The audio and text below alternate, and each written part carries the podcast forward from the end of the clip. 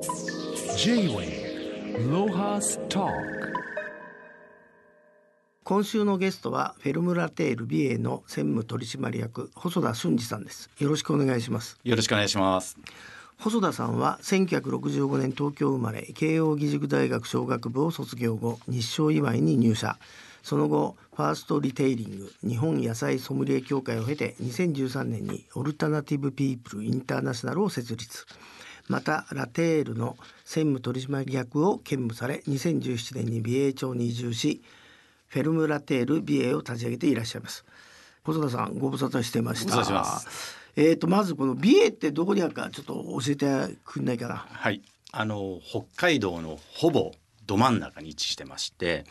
で旭川空港が最寄りなんですけれども、まあ、そこから車で20分距離としては12キロぐらい離れているところでですねで大きさとしては東京23区ぐらいの広さがある人口1万人弱の町です。あの美瑛っていうとさあのななんだあれあのあの写真紫となんかラベンダーラベンダーがやたら有名ですよね。あのラベンダーで一番有名なのは富良野なんですけども富良野の隣町が美瑛町でそしてやっぱり丘の町美瑛って言われてるんですけども本当にその農業景観が非常に素晴らしいので、年間200万人ぐらいの観光客が来られるような町なんですね。それで今細田さんが、まあえー、専務を兼任されてる会社ラテール。これはなんか世田谷の未宿で洋菓子店として、まあ、随分知ってる人もいると思うんですけどまずこの、えー、ラテールはどういうあの会社なんですか、はい、あの今から22年前に世田谷の未宿で洋菓子店から生まれたブランドなんですけれどもあの22年前から当時では非常に珍しかったんですけれども国産の小麦粉を使用するとかえー、原農薬オーガニックの素材をできる限り使うっていうコンセプトのもとに出来上がったブランドで今都内で約15店舗を展開パンと菓子、えー、あとレストランを展開しているブランドです。あれですよねパンと菓子屋が一緒っていうのは珍しいよね。あのアジアでは一般的なんですけども日本では一つのブランドの中でパンと菓子が並列されてるっていうのは非常に珍しいんじゃないのかなというふうに思います。どっちが儲かんの？あの儲かるっていうことで言うとパターン的にはすごく難しいんですけれども まあどっちもどっちもいいところ悪いところあるんですが J-Way ロハスターその先ほどの、えー、ラテールもそうだけどあれですか当時は国産小麦で作ってるパン屋さんってあんまないんですか？あの当時で、まあ、平成元年の当時私が社会人で平成元年ぐらいの時ですねえー、国産の小麦を使ってたのは多分あの生協さんぐらいだったと思います。生協さんはやはりですね国産っていうことに非常にこだわりが昔から強かったもんですから、まあ、国産の小麦を使ってパンを作るとかいうようなことをしてらっしゃったんですけれどもじゃあそれがとてもあの味として美味しいものかっていうとなかなか難しかったんじゃないかなというふうに思います。なんであれなの？値段が全然違うんですか？アメリカの小麦と日本の小麦は。あの値段の部分もございますしあと製パンや製麺にあの適したその品質っていうものがあると思うんですね。うん、でやはり製パンに適しているのはアメリカであったりだとかカナダのあの小麦の方が適していると言われてましたし、うん、あとうどんであれば、うん、オーストラリアの方のうどんの方が適しているというふうに一般的には言われてたんですね。なるほどよく知ってるね。それがあれですか？日本の農家さんが品質改良していったんですか？はい。あとはあのやっぱり生産コストが高いので先ほどおっしゃったように非常に高いものがあったっていうこともありますしどんどんどんどん品種改良がされてきてあの今ではまず収穫高もすごく良くなったっていうこともありますし品質が格段に向上してきた製パンや製麺や製菓に適した日本国産の小麦が作られるようになってきたっていうこととあとはマーケットの方がやっぱり国産のものを求めているっていうような流れの中でうまくマッチして国産小麦がある意味では一つのブームになってきたんではないのかなというふうに思います。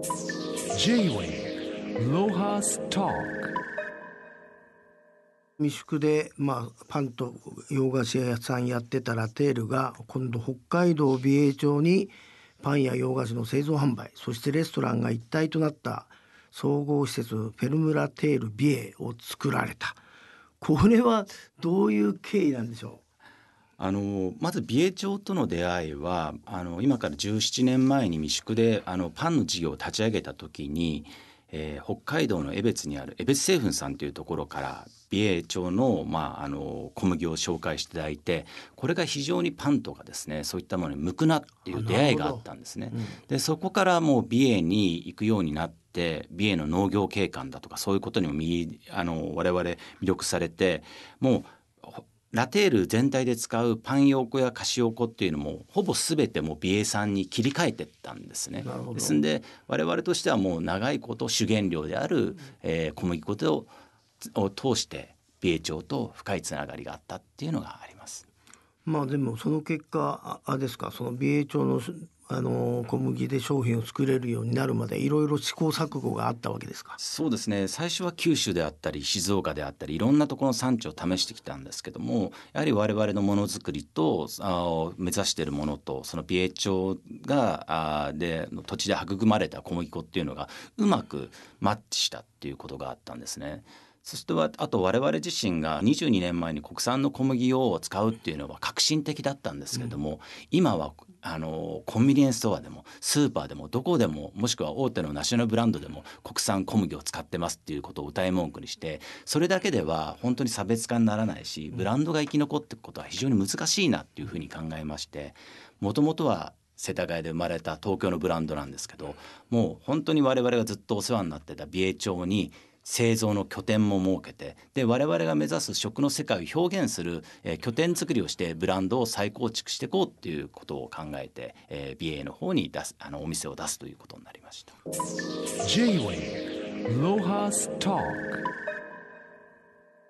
あれですかあの外事では随分い移住とかね関係人口で、まあ、地方のそういう仕事をね関わる、えーことに喜びをみあの感じてる人を紹介してますが、ええ美瑛にはやっぱりあれですか？あ細田さんと同じように移住してる人って結構ふ増えました？そうですね。で私の場合はたまたまその美瑛のその事業を始める前に事業用地を探さないといけないっていうことで約半年間ぐらいなんですけれどもあの期間限定のポップアップストアをやりながら土地探しをしてたんですね。でその間にまああの地元の方にいろいろとお世話になりながら、えー土地探して結果的にはその半年間の時に見つからず東京に退散して戻ってきてしまったんですが、あの戻ってきたところで逆に今お借りしている美瑛町の方からあの町有地を貸してもいいよっていう打診をいただいてその流れの中からちょうどその半年間もう美瑛の町の方たちに大変お世話になって自分としてもあぜひねここで自分自身も、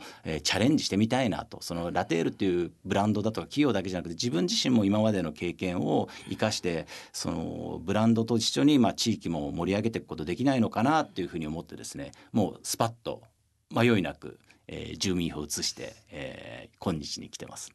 あのこの名前フェルムラテール美瑛その、まあ、名前の意味とその施設の大きさとか、はいその概要をちょっと教えていただきたいんですけど。あのラテールというもともとのブランド会社名は、えーフランス語で大地という意味です。でフェルムというのは農場というもあの意味なので、まあ、大地の農園といった意味になります。で今美瑛町で展開している規模というのは15ヘクタール東京ドーム3個分の、えー敷地の中にの町有地の中の一部をお借りして我々の、まあえー洋菓子パンの工房とレストランカフェをやってまして、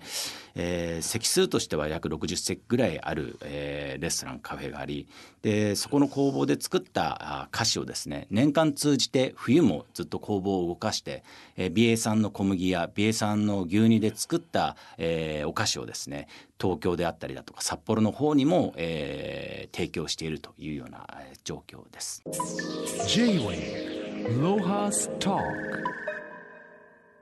今日さ目の前に今ここに持ってきていただいたなんかこの可愛い瓶に入ってるのはこれこれ何ですか、えーこれは大地のプリンウォレという一番うちの看板商品なんですね。あそうですか。これ一個いくら？これ1個300円です。300円、じゃあちょっといただきます、はい。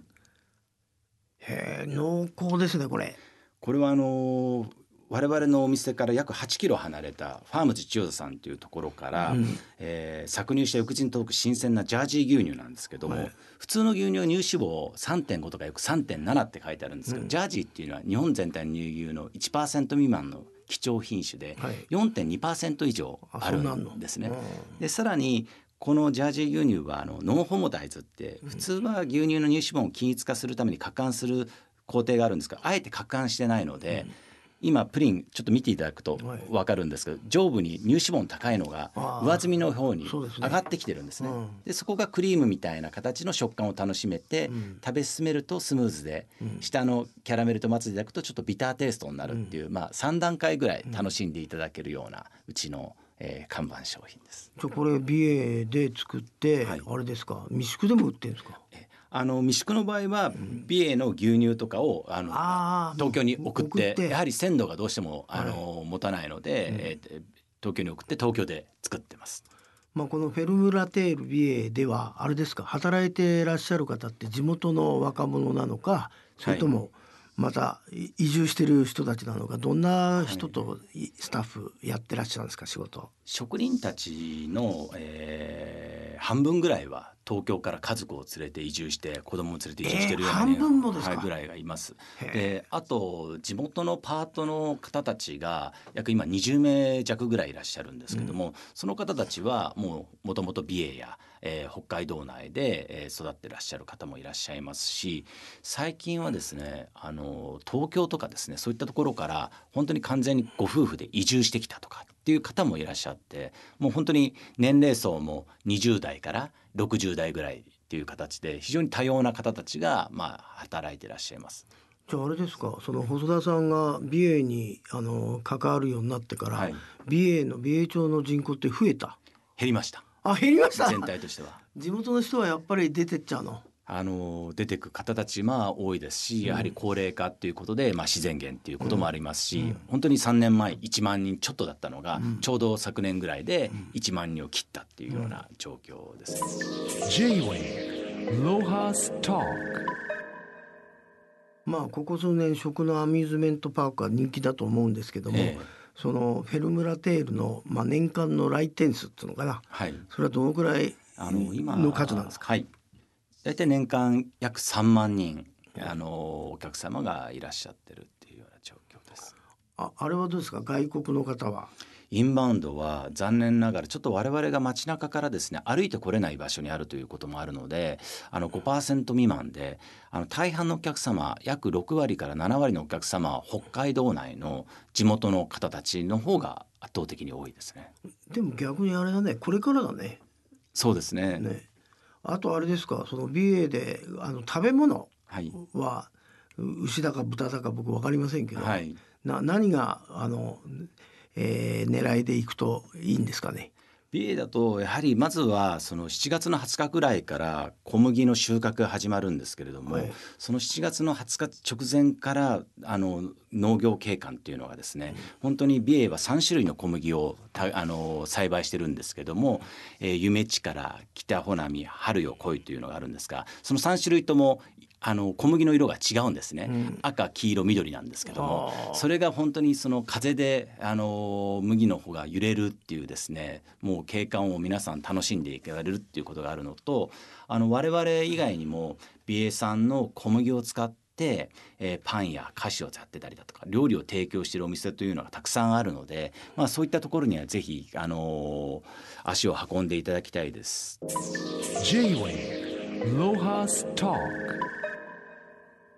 あの10年20年後の食を取り巻く環境、まああのどどんなに星田さんがプロか分かりましたけど10年あのこのフェルムラテール美瑛の今後はい。どうお考えになってるんでしょう、もう今日本の食全体がいい意味で悪い意味でももうコンビニ化しててですね、えーまあ、手軽に簡単にまあ食を楽しむっていう形になってるとは思うんですけれどもやはりその胃袋を満たすだけの食じゃなくて頭も心も満たすような食の機会を提供していきたいなっていうふうに思いますしあと美瑛町は平成元年の時に、えー農家が1,000軒あったのが今は470軒平成の一時代で半分以下になったんですね。本当、はい。でこれからじゃあ20年どうなるかっていうとまたさらにそれが半分減るんじゃないかって言われてましてそうすると我々はまあ美瑛の小麦や牛乳で菓子やパンを作らせていただいて、まあ、ブランドが成立してるんですけども美瑛に移住して気づいたことっていうのはそれが実は当たり前じゃないんだなと。な今までは東京にいると電話やファックスやメールしたら小麦が届きます牛乳が届きますっていうのが当たり前で、だったんですけど、ビエニでもう生活しだして初めて頭の中でこれは実は当たり前じゃないなと、うん、10年20年それが続いていくっていうのは実は本当に大変なことなんだなっていうふうに実感しているので我々はそのフェルムラテールの事業を通じながら美瑛産の小麦であったり美瑛産の牛乳や農産物や酪農物畜産物をブランド化しながらやっぱり生産者の方たちがやっぱり次世代につなげれるような農業をやっぱり、えー、サポートしていきたいなでその中で我々のフェルムラテールというブランドも一緒になって生き残っていく生存していきたいなっていうふうに考えてます。まあそんな当たり前のことに細田さんは55歳もなるまで気が付かなかった。まあ、俺たち東京育ちはダメだよな。あの東京ではまあ生産者が大切だとか農業はね次世代にっていうのはもうずっと僕もおっしゃったように20代の頃から意識してましたし、はい、あのよく口では言ってたんですけどやっぱり口で言ったり見聞きしてることと実際そこで生活してみて、ね、生産者の方たちと日々顔を合わせながら会話しながら去年はちょうど小麦がここもう何十年間の中で一番収穫取れ高が良かったんですね、はい、ですんでそういったような喜びであったりその前の2年間は非常に不作だったりとかっていうことを、やっぱり生産者の方たちと毎日日々会話しながらやっているっていうのはやっぱりそれをしながら店作りものづくりをできるっていうのはもうその何事にもちょっと変え難い喜びだし、まあ、自分にとってもすごく刺激やパワーをもらうことじゃないかなっていうふうに今は感じてます。J-Way ロハスタあの美瑛はあれですか？ブドウとかできないの？ブドウはですねあのこれから作ろうとしてらっしゃる方いるんですけれども、うん、まだまだちょっとその寒暖の差が激しいのはまだいいんですけど雪が案外残るらしいんですね春先になっても。それがちょっとやっぱりブドウのあの生育っていうかそういうのにはなかなか難しいっていうことでまだ実際あの本格的にチャレンジしてらっしゃる方はまだいないです。まあ、この風景見るとさなんかうまそうなワイン飲みたくなるもんな。そうですね。もう皆さんにおっしゃいます。あの自分は勉強不足なんですけど、はい、あのフランスやあのスペインとかのあの地方のなだらかな丘の丘陵地帯と全く同じ、そうだよね。あの農業景観だっていうふうにおっしゃる方たちがすごくたくさんいらっしゃいますね。まあじゃあ次のチャレンジはさ、そういうヨーロッパの作り手たちに来ていただいて、ええ、なんか実験してもらったら。ね、そうですね。あの本当に今まで美瑛は単純に景観が綺麗なので訪ねてそれでもうあの写真を撮ったらもうおしまい。でそこにまあ変な言い方なんですお金を落とさずに皆さんゴミだけ残してって帰ってしまうっていうようなことが多かったと思うんですけども、これからもしかしたらその小麦かもしれないですし食と農と観光っていうことを一体化させてもうちょっと止まってもらうもしくはそこでお金を落としてもらうっていうようなことをやっぱり、えー、行政や生産者や、えー、事業者えー、観光協会っていったような町の関係者たちがみんなが連携してやっていきたいなというふうには考えています。まあまああの細田さんも住民票を移してまで頑張ってるということなんで。まあ選挙も出れるかもしれないし、まあぜひ頑張ってください。どうも今日はありがとうございました。ありがとうございます。J-Way ロハスター